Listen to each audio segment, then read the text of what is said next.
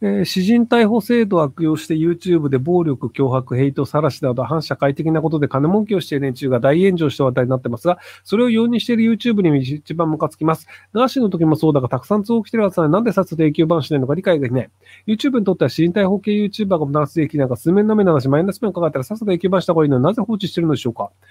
えっと、あの、えっ、と、コロアキさんが、あの、チケットの転売をしてる女の人が、あの、YouTube 自体僕見てないんですけど、なんかあの、切り抜きを Twitter で見たんですけど、で、その、なんか僕が見た時はすでに女の人が走って逃げてる状態で、で、走って逃げてる時に捕まえようとして、で、その時に、あの、右足の靴が脱げて、で、タクシーが来てタクシーに乗って、で、でもそのタク、逃げんなって言って、そのタクシーにそのなんかコロアキさんとその周りの人とかが一緒に乗ったりして、降ろした。で、それが詩人逮捕でやるっていう話なんですけど、僕は、あれ見てる限り、暴力も脅迫もヘイトもなかったと思うんですよね。で、まあ、ただ、晒しかどうかっていうのであれば、その、転売行為と違法行為をした人の顔を、まあ、マスクはしてますけど、そのモザイクをつけないので晒してやると。ただ、現行犯の犯罪行為をしている人の撮影したものをそのまま報道すること自体は、日本では合法なはずです。あの、普通にテレビの番組とかでも、あの、そのなんかあの、現行犯での人がやりましたとか、逮捕されますっていうのを撮影してると思うんですけど、なので、あの、すでに犯罪行為が行われていて、その証拠があるのであれば、それは私人逮捕にも当たるので、なので今のところその暴力、脅迫、ヘイト、晒しなどの、その反社会的行為かどうかであれば確かに反社会的行為かもしれないですけど、じゃあ、コロアキさんがやったことが刑法に触れるかっていうと、僕が見てる限り刑法に触れるのはなかったと思います。で、あの、例えば、逮捕の時に、じゃあ、そのなんか、怪我をしました。例えばじゃあ、えっ、ー、と、じゃあ、宝石強盗をたまたま見かけました。で、通りがかった、そのなんかたまたまスポーツ長官室伏さんみたいな人が捕まえて、こう倒して抑え込みました。で、その時に倒した時に、その腕をぶつけて打撲しましたとか、その押さえてる時に擦り傷ができました。いや、あの、その宝石強盗の方がね。で、その宝石強盗が擦り傷ができた。で、僕、打撲があった。で、これ自体は確かに障害なんですよ。ただ、逮捕の時には、逮捕で必要な範囲内の、その力の行使であれば合法であるっていうのがあるので、なので逮捕するときに、その引き倒したので、そのなんかあの、打撲をしましたとか、怪我しましたとか、もしくはじゃあ服が破れましたとかでも、それは逮捕、逃げ、逃亡しようとした人を逮捕しようた行為に、に付随して発生する傷害事件だったり、まあその服が破れたとか、器物破損とかですけど、っていうのなので、基本的には合法の範囲内になります。なので、その、コロアキさんの動画を見てる限りは合法なので、むしろそれを、その、なんか YouTube でアウトにするっていう方が結構難しいと思うんですよね。要はその、誰かが逮捕する行為を YouTube 上でアウトにするってなっちゃうと、その、じゃあ、えっ、ー、と、なんか、えっ、ー、と、交通違反をして走ってる車とかをたまたま撮影してる動画とかあるじゃないですか。あれ全部アウトになっちゃいますよ。要はそのドライビングレコーダーとかで煽り運転してましたみたいなやつとかも、煽り運転をしてるから動画を上げて、こいつ良くないよねって言って、結果としてその人が逮捕されたみたいになるんですけど、煽り運転を明らかにしてて、それをね、違法行為なんですけど、まだその裁判の判決は受けないじゃないですか。でも現行犯としてその動画内で明らかに違法行為してるよねっていう人だったら、じゃあそれを動画としてあげていいよってことになったりするので、なので、今のところその僕がそのツイッターで見てる範囲内であれば、法には触れてないので、問題がないという判断に YouTube 上はならざるを得ないんじゃないかなと思います。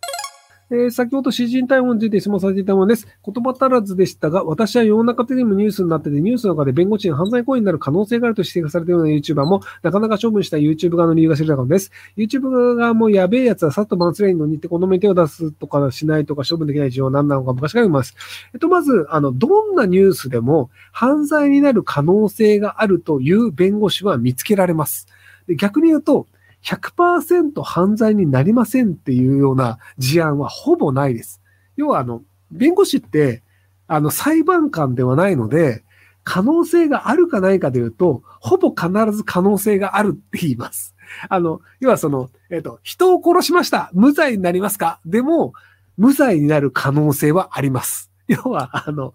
断言できないんですよ。あの、断言する弁護士がいたとしたら、頭がおかしいです。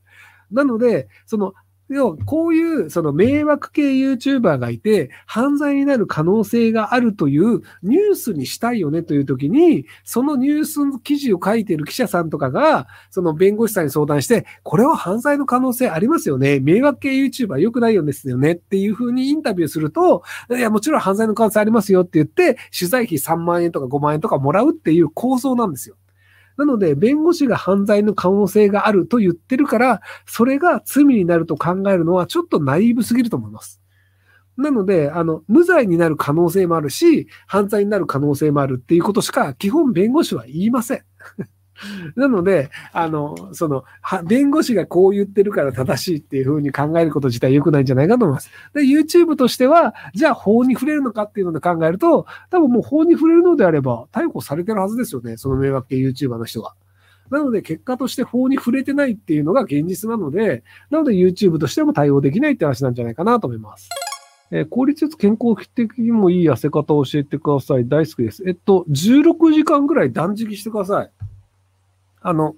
なんかその12時間から16時間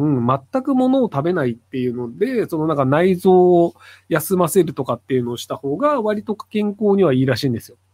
で、その結果、あの、ま、食べる量も減るので痩せるっていうのがあるので、断食をしてみるといいんじゃないかなと思いますけども、はい。福岡にて男20人下半身露出にてどう思われますか？そんなことあったの？あの、その、すいません。その元ネタ分かってないです、僕。えー、とにかくどんなことも否定し、車の運転や駐車位置に毎回文句を言ってきます。離婚した方がいいですね。子供いません。52歳同士です。正社員でございます。これ何かに繋がってたと思うんですけど、前半がわかんないんですけど、まあ、いろいろ文句を言っていて、あの、仲が悪いのであれば、離婚もありなんじゃないかなと思います。子供がいるのかいないかわかんないですけど、子供いないんだったらもうとっとと離婚しちゃった方がいいんじゃないかなと思いますけども、はい。えー、ジャニーズの会見が4時間10分、吉本の会見が5時間。えー、は、なぜ記者は同じような内容を質問するのでしょうか？ひろゆきだったらどんな質問しますか？あと、ジャニーズの名前の変更はどんな名前になると思いますか？まあでも、そんなどうでもいい会見に行くような暇な人たちが取材に行ってるんで、まあ一体以上はなんか聞いといて、それが残っといた方が仕事してる感になるよねっていうのでやってるっていうだけだと思うので、で、まあ、やりたいからやってるっていうだけなので、お互いにやればいいんじゃないかなと思うんですよね。ちなみに僕あの、ジャニーズの会見実は見てないんですよ。あの、ジャニーズについていろいろ言ってはいるんですけど、あの、そんな暇じゃないんで あの、なんか上がった記事をこう見て、ふーん、そうなんだっていうぐらいな感じで。で吉本の会見も僕、全部見てないと思うんですよね。切り抜きを見たぐらいかな。なので、あの、そういう意味でいくと、あの、暇な人たちはみんな見てると思うんですけど、僕そこまで暇じゃないです。すいません。えー、妹が3年前に私に2億円価値のある土地家屋をすぐに売らないで、数年後土地が上がった時にきっちり半分に分けようと口約束をした上で、遺産分割協議書を作り単独名義したが便利だと言われ、名義に妹に変更しました。ところがその後、そんな約束をしたかもしれないが、今はもう名義は自分だったから分けないと言い出して困っています。その会話は録音してますが、弁護士さんにお願いしたら何とかなるでしょうか一応弁護士さんに相談したら何とかなる可能性もあると思うので、あの、弁護士さんに相談してください。で、いきなり弁護士に相談したぞとか、弁護士にぶつけるとかではなくて、その、どういう言動があったときに、あの、裁判になった時に証拠として有利になるかっていうので、弁護士さんに相談したことを隠して、その3年前にこういう話したじゃん、せめて1000万円だったらどう？とか、っていうので、その約束があったということを認めている、お金を払う意思がある、みたいなところを言わせた方が裁判の時に有利になりますよ、みたいなのを弁護士さんと相談した上で決めて、こういう言葉を引き出そうっていうのをやった方がいいんじゃないかなと思います。えー、交通事故でお釜を掘られ、ヘルニアを患い、後遺障害認定、全労災を嫌がらせで自賠責を使わず、私に治療費を請求。裁判所で私を侮辱する裁判所和解案を私に振りて80万円以上逆に支払い。弁護士は普通300円以上固く一社なのに、こんな悪質なと聞いたことがない。お金持ちに相談も同様、どう世論に訴えたら引きますかえっと、裁判、あの、その弁護士さんをつけて、あの、交際になるなり、控訴するなりっていうのをすればいいんじゃないですかね。で、もしその、証拠の認定で間違ってるのであれば、もう一回裁判を起こすっていうのは不可能ではないとは思うんですけど、とりあえず一回弁護士さんに相談した方がいいんじゃないかなと思います。世論に訴えてもしょうがないです。あの、世論は、あの、一人一人の個人の交通事故に対して別にどうにかしようっていうのはあんまりならないので。